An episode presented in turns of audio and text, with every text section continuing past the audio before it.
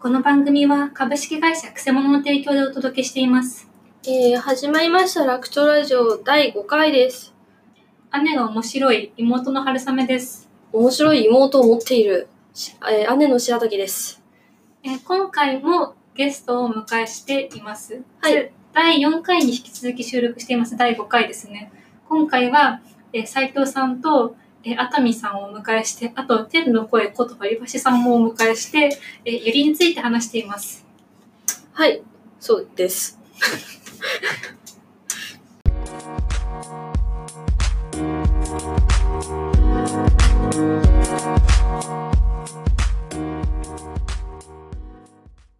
100万そしてなんかここで熱海さん入れてゆりについて話したらいいんじゃないですかって思って。そんなん話したら？そいや私ゆり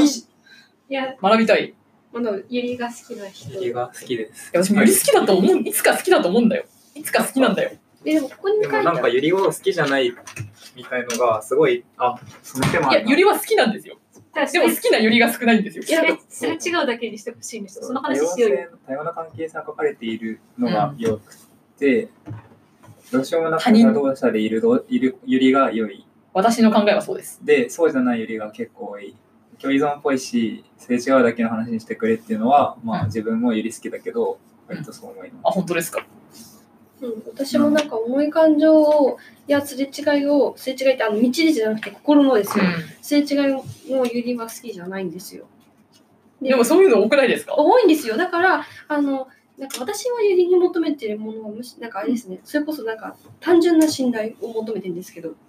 うんだそれこそバディみたいなもゆりを求めるんですけども、うなんか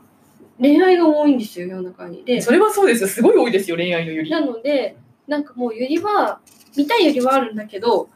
なんか地雷原すぎるので、うん。踏み込むのをやめたんですよ、一時期。最近ちょっとだけ希望が復活しました。うん。でも、じゃあ、あとみさんは恋愛のゆりは大丈夫？な大丈夫だけど結構困るなと思うのと恋愛のゆりはやっぱり書き手の恋愛観とか恋愛経験がもろに出てしまって結局やがて君になるっていう最初結構、まあ、すれ違い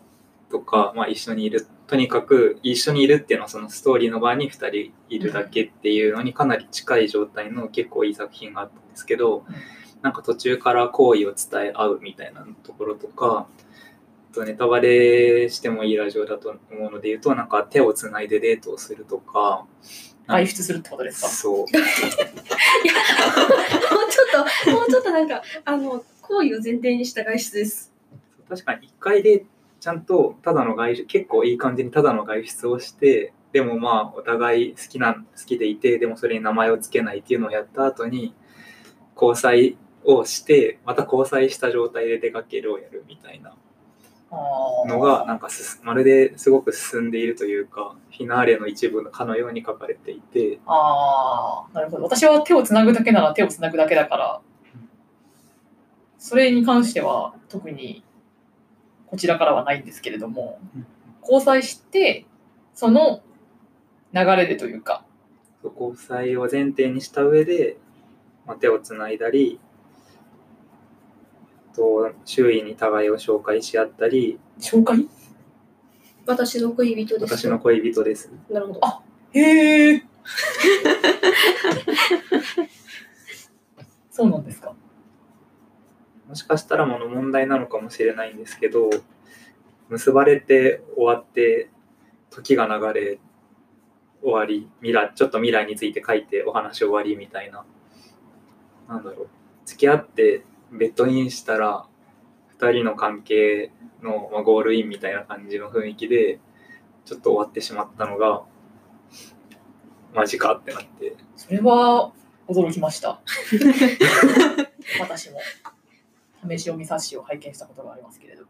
でも私は、矢書きにはかなり最初の方の、その主人公が、そのどうしてもなんか恋愛に入っていけない、自分は恋愛感情を持たないって言ってて、で、その、で同じく恋愛感情を持たないって言っている先輩に自分と同じだっていうことでちょっと安心と興味を持ってでもそしたら先輩の方はそのあなたは人に恋愛感情を持たないから自分には持たないからまだはいいんですよ。だから好きっていうのが全くついていけずそこでもうもうついていけず。わからないです。そこから先は何もわかりませんでした。えー、それ何も。わからはないです。でね、なんか途中、本当に私も途中までしか読んでないんですけど、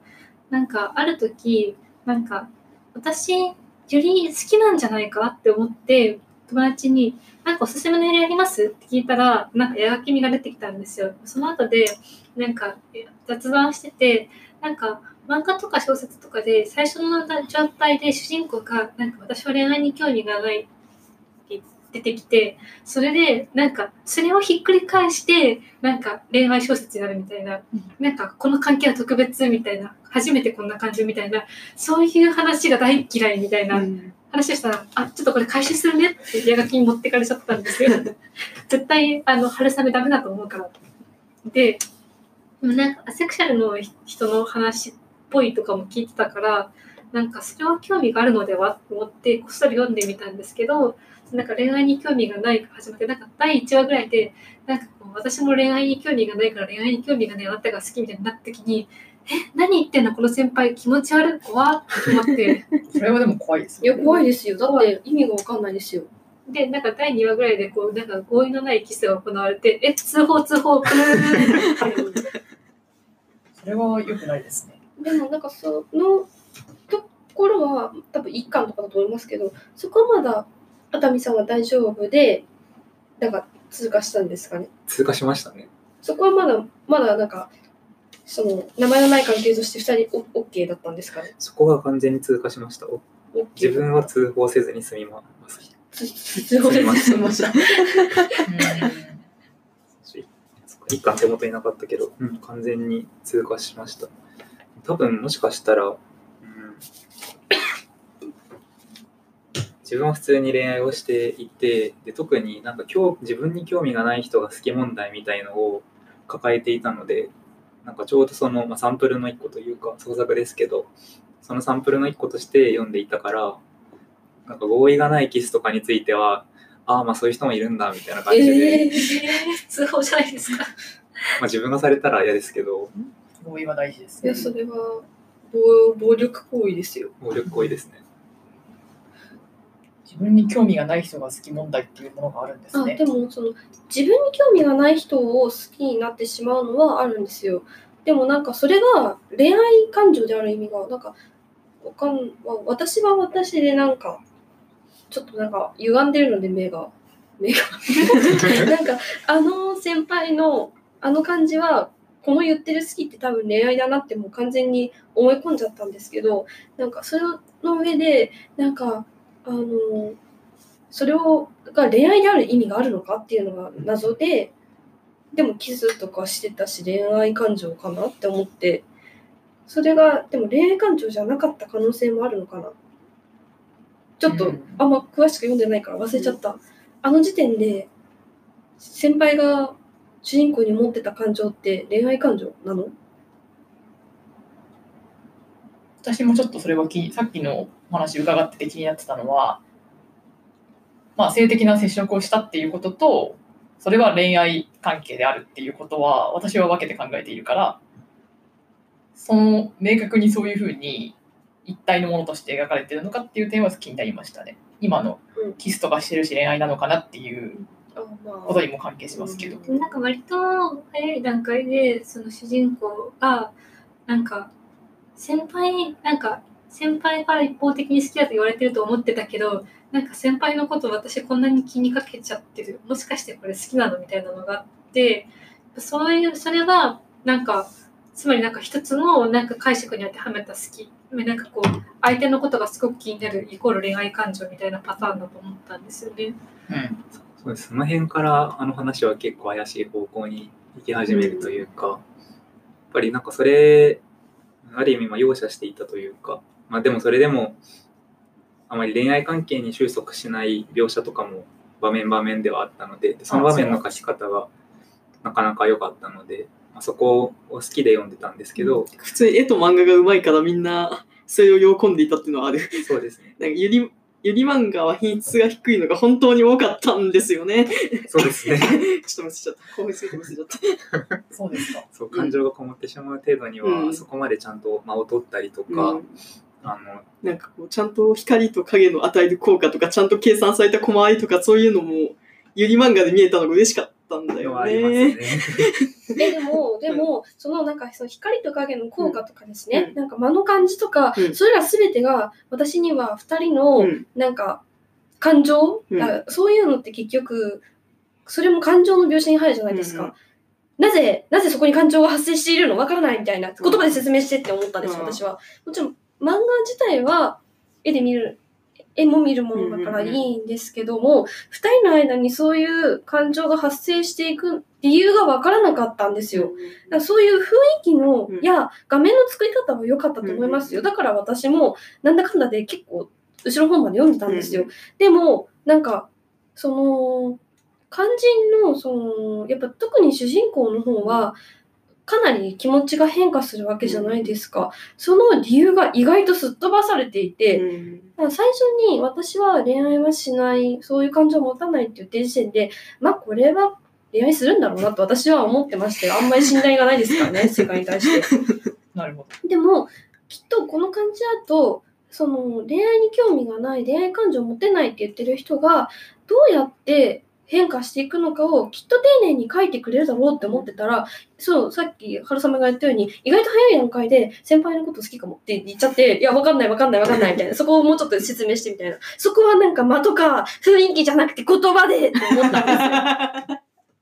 なんかあの主人公を割となんか全方面に対して親切でそんなに関心もないみたいな感じで、うんなんかさ先輩に対しても別になんかそれはまああのこれだけ接触あの普通なんか関わる回数が多くて相手がまあこれだけ自分にグイグイ来てたらある程度なんか気にかけはするだろうなみたいなその程度にしか思えないのにその気にかけでなんか相手のこと好きかもって思い始めちゃっていや多分あなたの場合誰から言われてもそうなんじゃないですかみたいな大丈夫ですよみたいな気持ちになっちゃったんだよね。うんっていうかあの主人公もやっぱ恋愛がまずあのなんか男女でするとかいろんなであの人の恋愛観っていうのが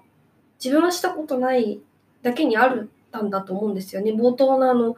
中学卒業の時に男子から仲の良かった男子から告白されてまああるだろうなと思ってたけども不思議と心が動かなかったみたいなのもあったんで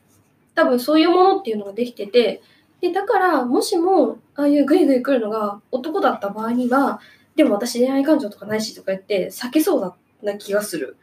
で先輩がなんかやっぱその未知の関係だったからガードが働かなかったんじゃないですかねって私は思いますけどね。なんかあの最初の方ではなんかこう先輩が自分に対して恋をも恋愛感情っぽいものを持ってることに対してなんかずるい私にはその感情は分からないのにって言っててなんかそのずるいって気持ちは分かったんですよ。なのになんかそのすぐ後でなんか主人公もこれは恋かもってなってこっちがえずるい。だよね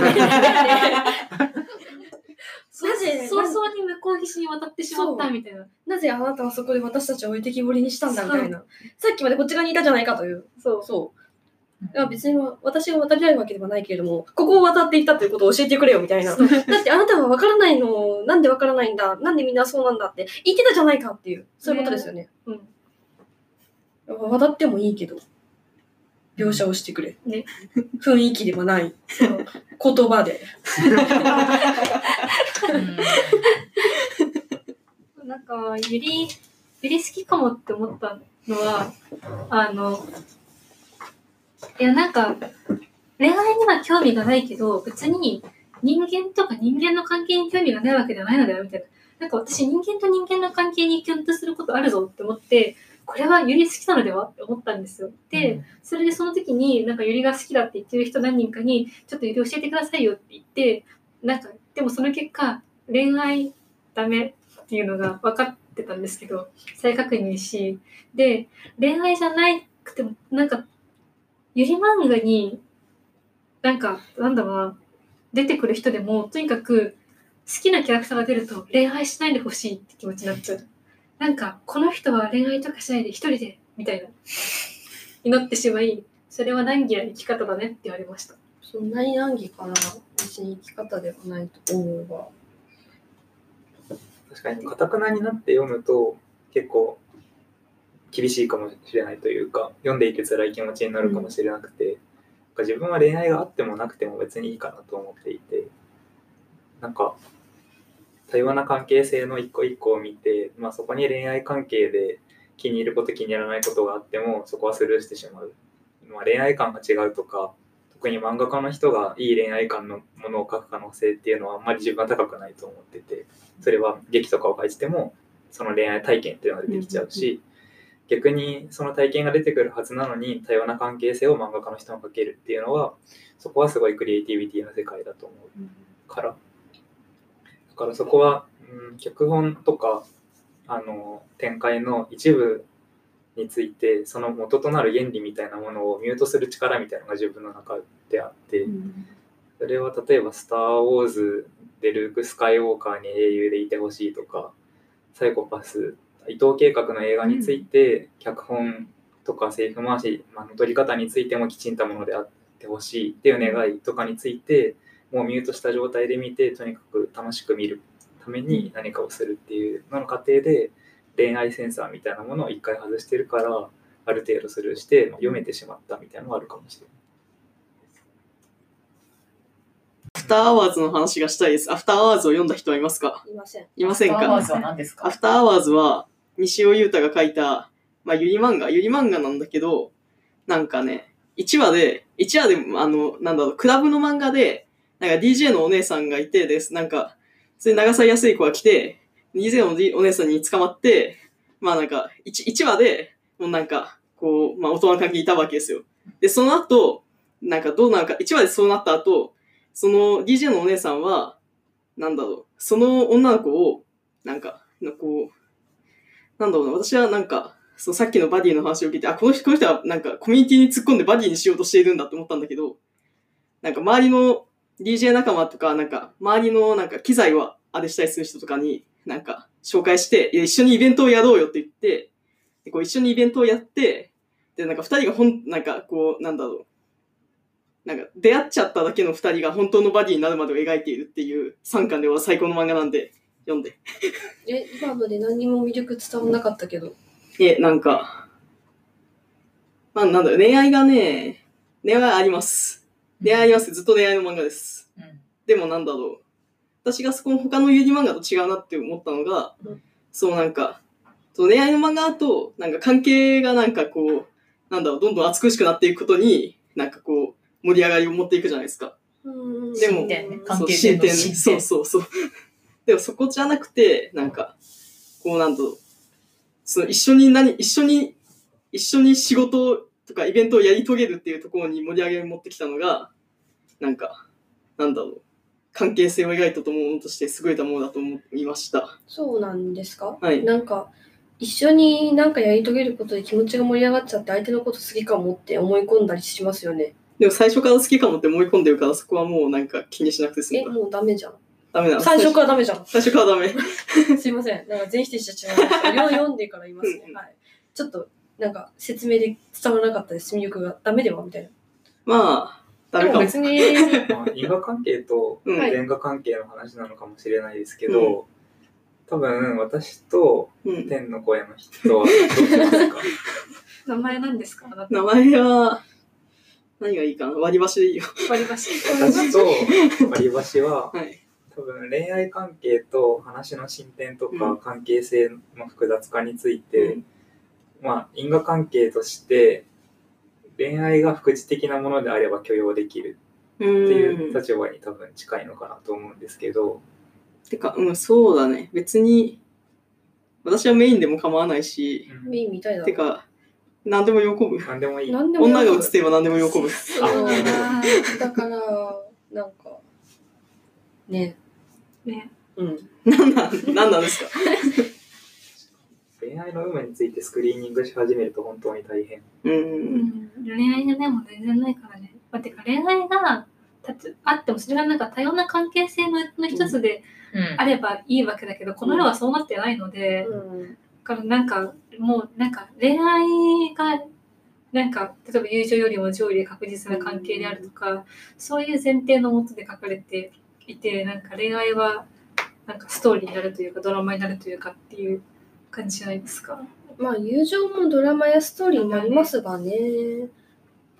斉藤さんはすれ違うだけのゆりが見たいんでしたっけ？道でね。心じゃなくてね。道で。喋ってください。うーん。ゆり好きなんですか？それを今決めかねているんですよね。でも、あらゆる関係性がユリに包含されるのだとしたら、私が好きなユリは、道で会って、別々の方向に通り過ぎる。っていうのが、今、見たいユリなんですよね、私の。え、それなんか渋谷の交差点とかでこうやって見てたらいくらでも見れるやつじゃないの？それとは違うの？うーん、まあ、それをどう書くかっていうことですけど、私は結構、話すぐらいはうん、許容してて、話すぐらいは許容してるんだね。うん話して、もう会わないみたいな。私は結構、もう会わない好きなんですあ、よ。もう合わない。別れが好きなの？それとも、いや、別れは別に好きじゃないです。うーん、よく私、まだユリ入門したばかりなので、不正確かもしれませんけど、ユリを描写するために巨大不明感情っていう言葉使う場合あると思うんですよね。で、私巨大な感情苦手なんですよね。で、ほとんどの感情が不明なんですよね。うん。まあ、確かに。っていうことがあって、私の今読みたいユリを、そのフォーマットに沿って考えると、感情は全然巨大ではなくて良い。うんでも不明は結構重視しているかな。名前のつかない感情っていう意味で。詐称不明感情。ええっていう形で、そうですね。なので巨大な感情より小さい感情小さい感情？強い感情より弱い感情っていうか、うん弱いっていうのも別に、なんだろう、脆弱っていう意味じゃなくて、ささやか。うん、そうですね。っていうようなことを今、創作物に求める気持ちです。おすすめのゆりは？ユリなのかわからないや、ユリの定義が。あ、いや、でも、あれに書いてあるのは、いいうーん。ユリって、その関係の人のジェンダー、女性ですか？私にとっては違います。なんかそれもわからないんですけど。それもわかんないね。うんなどの、もろもろを、限りなく講義に取った意味でのおすすめ、えっ、と、チョン・ソヨンチョ、隣のヨンヒさん。吉川凪役、集英社に、初秋の表題作、隣のヨンヒさんが、私の今思う、道ですれ違うのに近い関わり方をした、二つの人格。人格？についての物語と言っていいのかわからないような物語で、非常に惹かれるものがありました。どんなことが起こるんですか？いや、なんも起こんないですよ。それが売りなんで。売りではないな。それが私の好きだ。なんも、いや、起こります。えっ、と、隣のヨンヒさんっていう本は SF 短編集で、隣に住んでるんですよ。異星人がお。私の隣に。うんその異星人、すれ違います。でも、これネタバレしていいんでしたっけ？はい。でももう会わないです。帰っちゃったの？でも、もう会わないけど、すれ違ったことは残るうん。っていう話で、それが良いと思った。それはとても良いのでは。良い。はりゆり、うん。まあ、言語自体がそうですけど、トップダウンでまあ決められてるところがある中で、ボトムアップでどんどん面白いものを採用していって、うん。例えば、まあ、クリアバッグとかカバンを名指すとかいう時に、まあ、クリアバッグだったらまあクリアバッグだしカバンかなっていうところからなんか透明なものをあんまいいのなかったジップロックとか？とかあとメイクのメイクのポーチとかうん。で、まあ、クリアバッグみたいなのを使い始めて、まあ、それはまあクリアなとポーチかなって話になって、でもそれを失ってしまって、ローソンの袋をメイクのポーチにずっとしてる人がいて、ああ早くメイクのポーチを新しくしたいな、かっこローソンの袋みたいなことをツイートしたときに、ああ、でもそれもメイクのポーチとしてあり得るねっていう時のなんか面白いからボトムアップで採用していくみたいな作用が言語にあると思うんですけど、よりも結構近くて、関係そのものを探索していくっていうところがあって、こういう関係もあり得るよねっていうのを、あ、いい関係だな、面白い関係だなって言って、採用していくときに、よりの定義っていうのがどんどん広がっていく。うん。なので、まあ、関係性自体の内在的な部分を見つめるっていうのもあるんですけど、うんどんなものを関係と呼ぶかっていうことの問いについても進めてるジャンルだと思うので、すれ違ったけど、もう合わないっていうのを関係と呼ぶのはかなりいいことだと思うので、うんまあ、その意味でゆりに含まれていくはず。なんか前に私がなんかなんだっけなスマホのね、うん予測変換でね一人でってやったら一人でも揺り出してでそれをツイートしたら熱海さんに「いいですねそういうより」ってすごいなんか熱く支持されて広げてるもんね、そういう。りの人ってあったん。なんか揺りにおけるその関係者のジェンダーを寄せに限定されるか問題について。ああ、そうその、てか私にとっては、なんだろう、うーん、まあなんか女性がいた方が、私はなんか嬉しいみたいなのがあるんですけど、なんだろう、あの、私がそもそもゆりに求めてたものって、なんか恋愛に限定されないというよりかは、恋愛に回収されない、なんか、それこそなんか名前とかつかなくてもよかった。まあ、ヤガキもだから最初は、なんかこのまま名前がつかない感じでいくんだったら、そういうなんか恋愛とも友情ともつかないが、二人の関係はあるっていう風に書いてくれるんだったら、ありだと思ってたんですけど、もうなんか完全に恋愛でダメみたいな感じになっちゃったんで、まあそういう感じでですね、その恋愛に回収されていかない、あの対等な信頼関係を私は見たかったんですよ。で、なんだろう、あの、男性がどう思うかわかんないんですけど、やっぱ女性のそういう物語が少ないように感じた。どうしても女性はなんか恋愛に絡め取られてしまう印象があって、そうじゃない関係を築いて女性が見たかったんですよ。っていうところからスタートして、で私の中ではだから映画のオーシャンズ8ってなんか女性がいっぱい出てくるんですけど、で、なんかもう全員バディみたいな感じなんですよ。なんか7、8人ぐらいいるんですけど、そう、です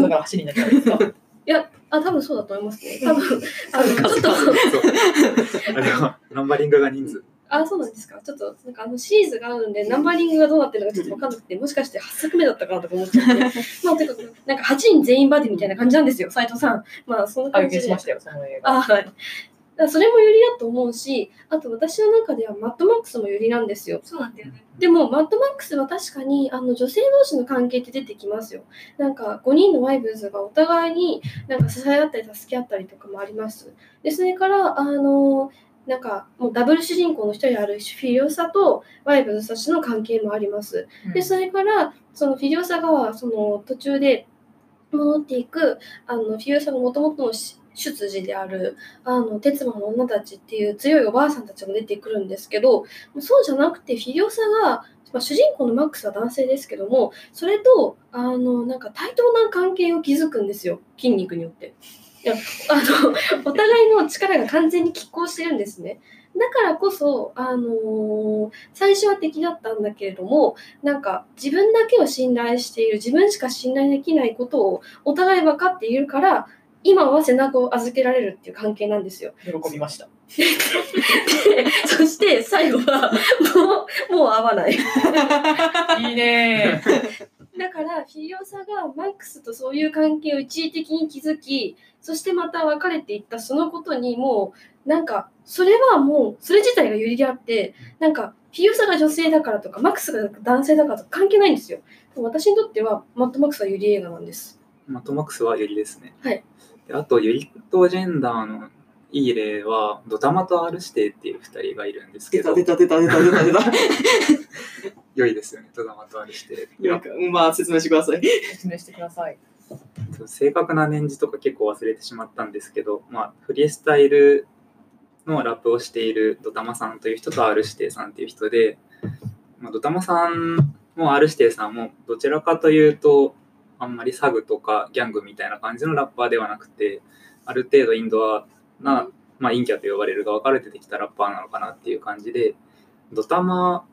はど結構毒舌を吐いたりとか、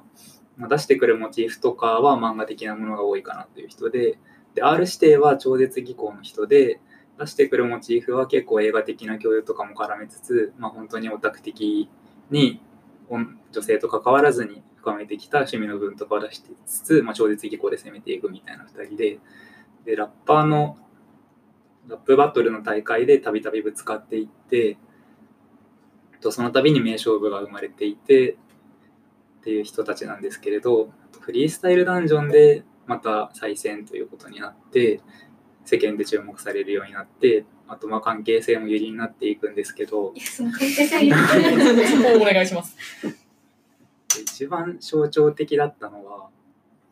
フリースタイルダンジョンのスペシャル番組みたいなものでシンペーターでしたっけ？か誰かがドタマに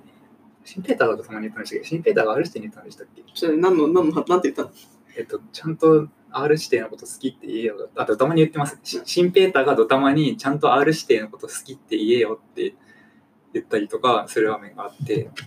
ちょっと待ってください。これ大事な話なんで一回カンニングしていいですか？どうぞ。あの、二人は、もうもはやライライバルみたいな感じなんですよ。で、なんか、なんかもう、なんかその目線で見ると、なんかラップバトルなのに喧嘩っぽいにしか見えないっていう。あ、そうです。そう。だよね。喧嘩をするカップルってこと？喧嘩するっていうのは。でもなんかこう、なんかお互いにラップという技巧を高めつつ、なんか極めつつもうん、なんかこう、ぶつかり合うときはぶつかり合う強い二人。うん。それカップルなの？カップルではない。カップルに見えちゃうの？見えちゃカップルって？え、マックスとフィユーサーカップルに見える？う。いや、見えない。その二人がカップルに見える？うーん、私は若干見えてた時期あったよ。なんでカップルに見える？えー、なんか、なんだろう。カップルとは？うん。私もそれがわからないから今わからない。そうそう。カップルとは、仲がいい、仲がいい二人。マックスとヒロさん仲良くない？マックスとフィユーサーはそう仲良くない。信頼がある。仲良く見えるってことですかね。仲良く見える。仲良く見える。信頼があるように見えるんじゃなくて、例えば。そうですね、ジャンルが違くて、うん。えっ、と、フィリオサとマックスについては、まあバディを起点にして、もう合わないっていうことで、信頼関係プラスもう合わないっていうよりに結構近いんですけど、ドタマタ R 視点については、その点で言うと、結構典型的なすれ違い巨大文明感情よりに近い、よりのあり方になっています。なので、まあ、ジェンダーとユリっていう観点では、まず男女に見える人たちのユリっていうところで、えー、とマットマックスの話があったと思うんですけど、まあ、じゃあユリの違うユリのジャンルでありつつ、まあ、性自認が男であろう2人について、まあ、ユリっぽい関係が見えているっていうので、ドタマと R 視点の話だったかなっていう感じになります。ただ私、それ BL じゃダメなのとは思う。BL の温度なのかなと思って。なんか、その BL と、いや、なんか BL とユリの温度差っていうのがなんか、わかんない。ビールとユリの違いって何ですか？私はもう完全にジェンダーの問題だと思っている。熱海さんは？自分にとっては BL はなんか氷の中で燃えている炎みたいな温度が結構典型的かなと思っていてユリは？ユリはドロドロ燃えていくみたいなドロドロ燃えてる。私はさっぱりしてるなんか言うやと思それ求めるものが違う白。崎は巨大不明感情よりとか特に好きじゃないもん。なんか人間と人間の間に巨大不明感情はあると思う。でもさっき斉藤さんが言ったように感情自体結構不明なんだよね。だからあのユリには結構確かに期待してた面として感情に名前をつけない関係に名前をつけないままなんか書くとっていうのをがきっとこれからできるジャンルなんだなっていう期待をしてたけどやっぱ恋愛が強いなみたいな感じで一時期は遠ざかっていたのかな。うん。そうだね。なんか私にとっては、なんか、なんか1対1で、なんか、そのお互いによって、お互いの感情がどんどん変わっていったり、なんか、どんどんなんかし、なんか、あの、近づいていったりみたいな、でもそのことによってすれ違ったりみたいなのは、なんか全部 BL に分類してます。そうなんですか？だはい。なんかむしろ逆かもね、アトミさんとな白滝。るほど。そうかもしれなんかゆりと BL はなんかジェンダーの違いによるのではなくて、なんかジェンダー関係なくなんかそのなんか愛というか関係性や感情の性質によって分類してるんだけどさっぱりかドロドロかのえ、でもマットマックスはユリだって同意してくれたね。マックスはいいですそうなんですか。とまあ、もしかしあと今思ったのは描写とそのゆり当事者がない、えー、と関係性とゆ描写と関係性当事者の温度について相関関係があるのがゆりであ性の相関があるのがゆりで負の相関があるのが BL かなっていうのは今思いました。詳しく教えてください。で、えっと、さっぱりしている状態で、まあ、関係性についての感情の起伏も割とさっぱりしているし燃え上がる時に燃え上がるっていうのが傾向がゆりにはあるんですけど BL は描写としてはすごくさっぱりしているんだけど感情としては燃え上がっているみたいなものに出会っている経験が多い気がします。これは最初に出会った作品の問題かもしれないですし自分が出会った作品の問題かもしれないですけどそういうふうに感じています。うーん。まあそうです。なんか私は私自身が、まあ、はっきりと女性だというのもあって、自分が共感できるものに、あの、なんか、その、やっぱこう、女性がこれ以上恋愛で苦しまないでほしいみたいなのがあるんですよ。まあ、なので、こう、さっぱりした関係を、さっぱりしてるけど、なんか固い信頼とかを求めがちで、まあ、これは完全に夢見てるんですけども別に男性にそういうのがないとか思ってるわけじゃなくて、そうですね、私もやっぱり、その、まあ、そもそも同性っていうところから出発している BL というよりだったんですけど、触れたのが、最初の BL の体験が、なんか結構、なんか、それこそすごいなんか、あの、ドロドロじゃないけど、なんだろう、すごい、あの、歪んだりとかですね、あとすれ違ったりとかですね、分かり合えなかったりみたいなのを、から触れてるので、やっぱその体験が大きいのかなと。さなんかあの、あの、BBC のシャーロックとかは完全に BL だと思ってますけどね。でも別にそれは、あの男性はドロドロしていて女性はさっぱりしているとかいうことを言いたいんではないんですよ。あの女性同士でもそういうなんかドロドロしてお互いがお互いでこうなんか歪んでいたりとかはビールに分類してます。そう、私はまあ、うんあゆり、ゆりはまあ基本的にはジェンダー女性なのかなと思ってる。っていうか、私が興味はがあるのが、やっぱなんか、ジェンダーが少なくとも男性ではない方が興味があってというか、なんか社会におけるマジョリティ集団にいない人同士の関係性に興味がありますね。で、あ,、うん、あとやっぱりその女性、から女性がやっぱその終焉化されやすいから、なんかその男性から見て、なんか恋愛の相手みたいな風に、その創作物に出てくることが多いから、もうなんか女性の恋愛から解き放ってみたいな気持ちもあり、なんか恋愛嫌いなので、やっぱなんか恋愛以外のものを見たいし、し、なんか女性の関係性を見たいし、っていうかでも女性の関係性じゃなくて女性の人格を見たいのかなっていう気がししていますね。でもなんかマックスとフィルはそういう理かなって思って。でもマックスとフィギュアさんも言なんだけど、マッドマックスっていう作品自体と、あとはもうそこに存在するフィギュアさがもうそれら全てがユリなんですよ。あとまあほらマックスはあの世界あの下出てるところの世界においてなんか異端者というかそのものなのでまあまあまあ講義のね。そうの講義のっていうかまあその終焉の存在なのでね。そううん、とは思ってます。それもある。斉藤さんなんて言われたうん、うん。私はあまり深く考えてなかったから、BL とユリ、ユリと BL に感情の質的な違いはあんまり見出してなかったです、今まで。さっぱり、ドロドロ。どっちもあり得る。どっちもどっちもあり得るかなと。まあ斉斉藤さん、感情に興味があるんですか？うん。学びたいと考えてますよ。そのささやかな感情を見たいわけじゃないですか。うん。そうですね。か感情自体には興味あるけど、別にその機能、いやー、見てもいいですけど、なんか大味すぎてよくわかんないんですよ、大味なぜかというと、大きい感情っていうのは、ななんだろう、疲れてしまいます、大きい感情を見ると。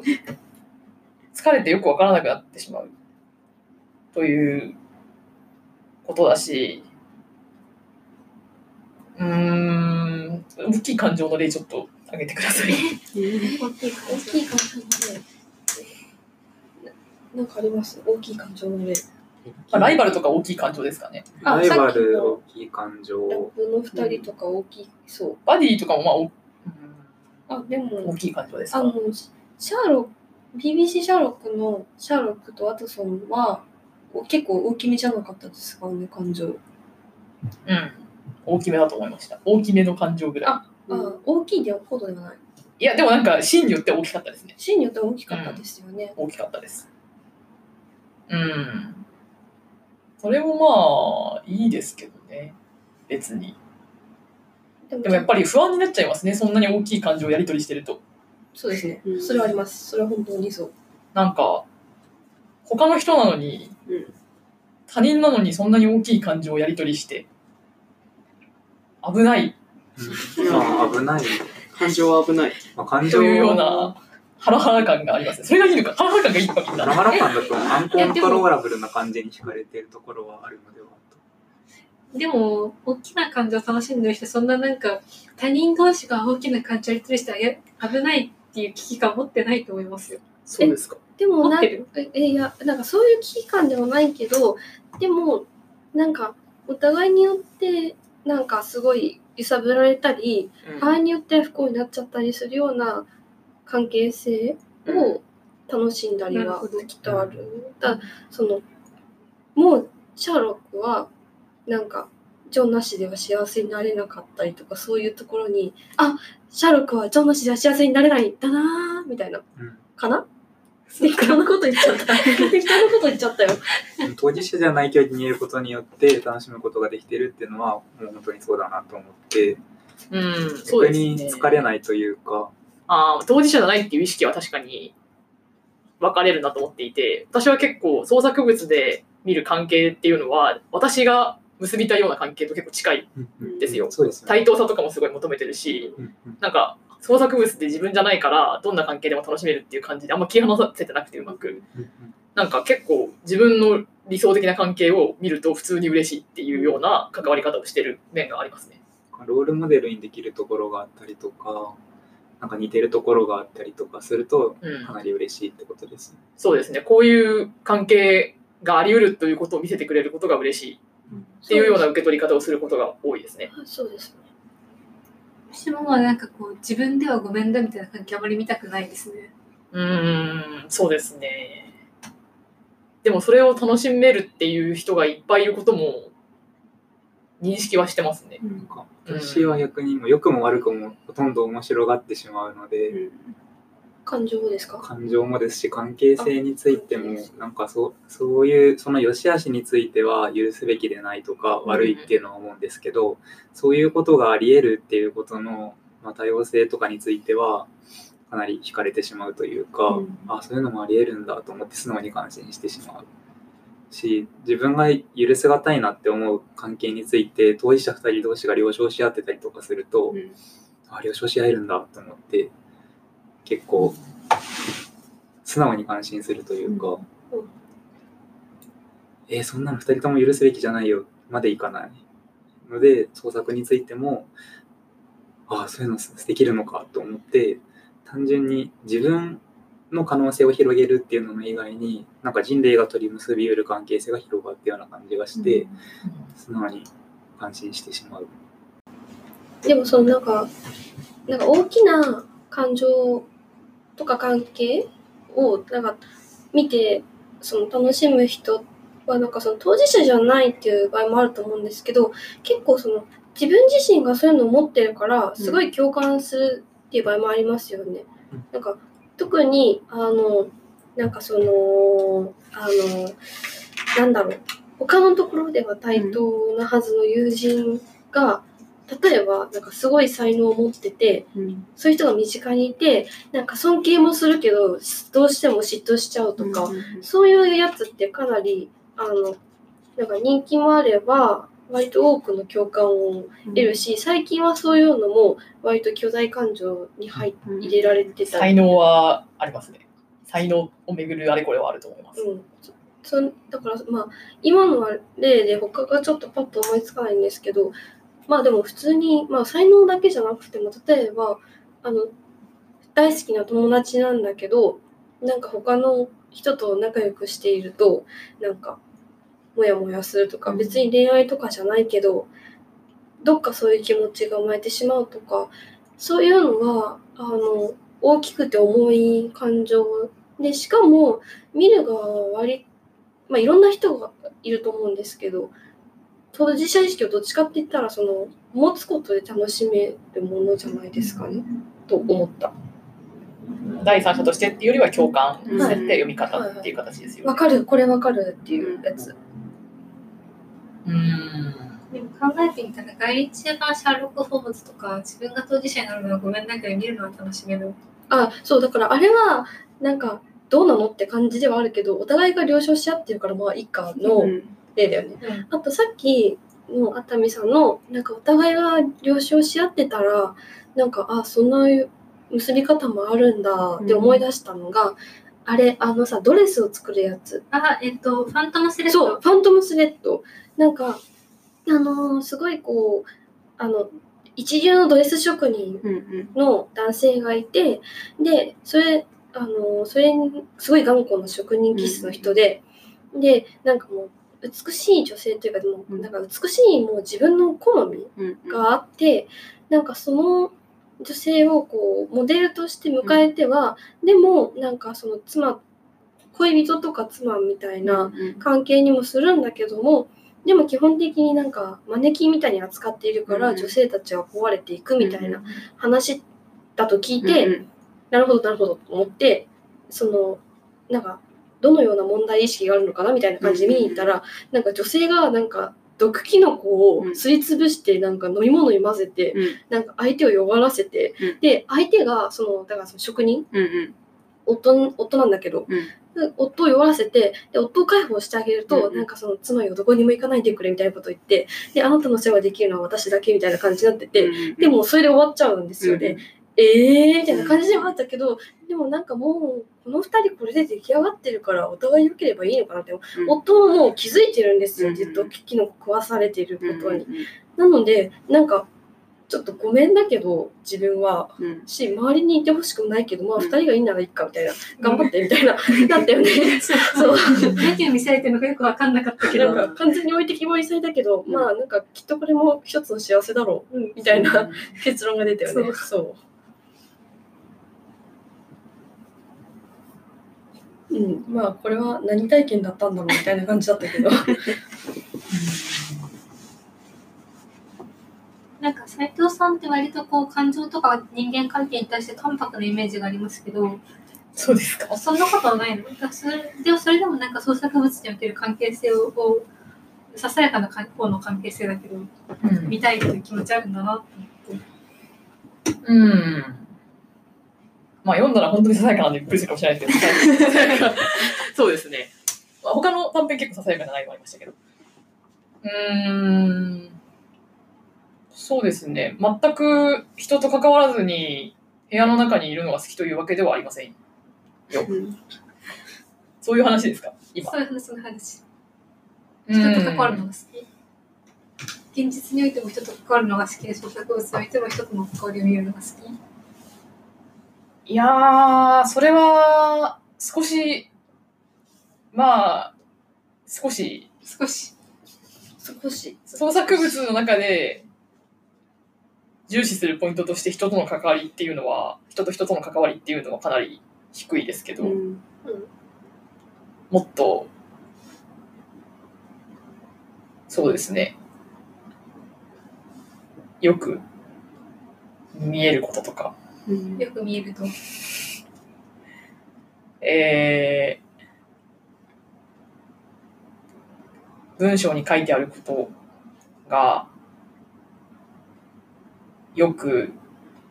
観察されていてうん。それを私がその文章を読むことで私がよく見えるようにその後なるっていう こととかうん。に比べたら気に入る感じの人間関係が書かれているっていうのはまあ2ぐらいですね。でも2番目とかじゃないよね。2倍でもない。になんか10段階中のとかですか？うんなんか、うん100点ふんわり。うんだいぶ少ない。でも好きですよ。私は結構対等な関係が書かれてるのを好んで読んだり見たりしたりするしちょっとあんなやついたなもう会わないし思い出さないけど。みたいなやつとかも好きだし、なんだろう。淡白なものが淡白なままに書かれているのを見ると嬉しい気持ちになります。それは淡白だと全く何にも人との関わり立ってるとやっぱ見られがち。うん。だしなんか誰とも付き合いたくないみたいな感じに自分でもなんかそういう両極端に考えちゃう時あるけど淡白は淡白なままでやってるのを見るといい気持ちになります。なので結構求める気持ちがありますね。うです。うん、なんかそこ結構ニッチなというかあんまり描かれてないポイント。なんかマジの世捨て人とかは老子とかに書いてるけどなんかそのあっさりめの人間関係でいい感じにやってるみたいなのを一番なんか書かれてないゾーンな気がしててだから見ると嬉しくなっちゃいますねそれは。実は成人的に自立した人間同士の関係性を描いたフィクションって結構レアなんじゃないかと思ってて、で特に恋愛が挟むと誰かが依存体質だったりとか、うん。誰かが自立してなかったり逆に著者によ作者がその人の人格的な部分をちょっと描き描かなくて、えっと関係性について描写がゼロになってしまう。なんか0点みたいな描写をしてしまうことによって読み手も苦しむみたいになってしまいますけどなんか淡白な感情であったりとかその場にいるっていうことについての物語だとうん逆に自立していることを前提に描きざるを得ないので、そうですね。そこでそれはもう大前提だとそうで思いますす。ねなのでそこで被弾する可能性が低いのでうんなんか自分も下手に恋愛を描いているよりよりはうんそういう作品の方が好きな気がすると思ったのうんはそこかもしれないです。斉藤さん、石油王同士の指見たいんでし 見るならですよ。ょ 私は石油王同士のユリが見たいんです。いや、そういう言い方をするとあれですけど、やっぱり権力差を前提とした恋愛関係の物語が非常に苦手だという自覚があって、よく石油王が石油王じゃない人と恋愛する、あてかほぼほぼほぼそうですけど、石油王って少ないから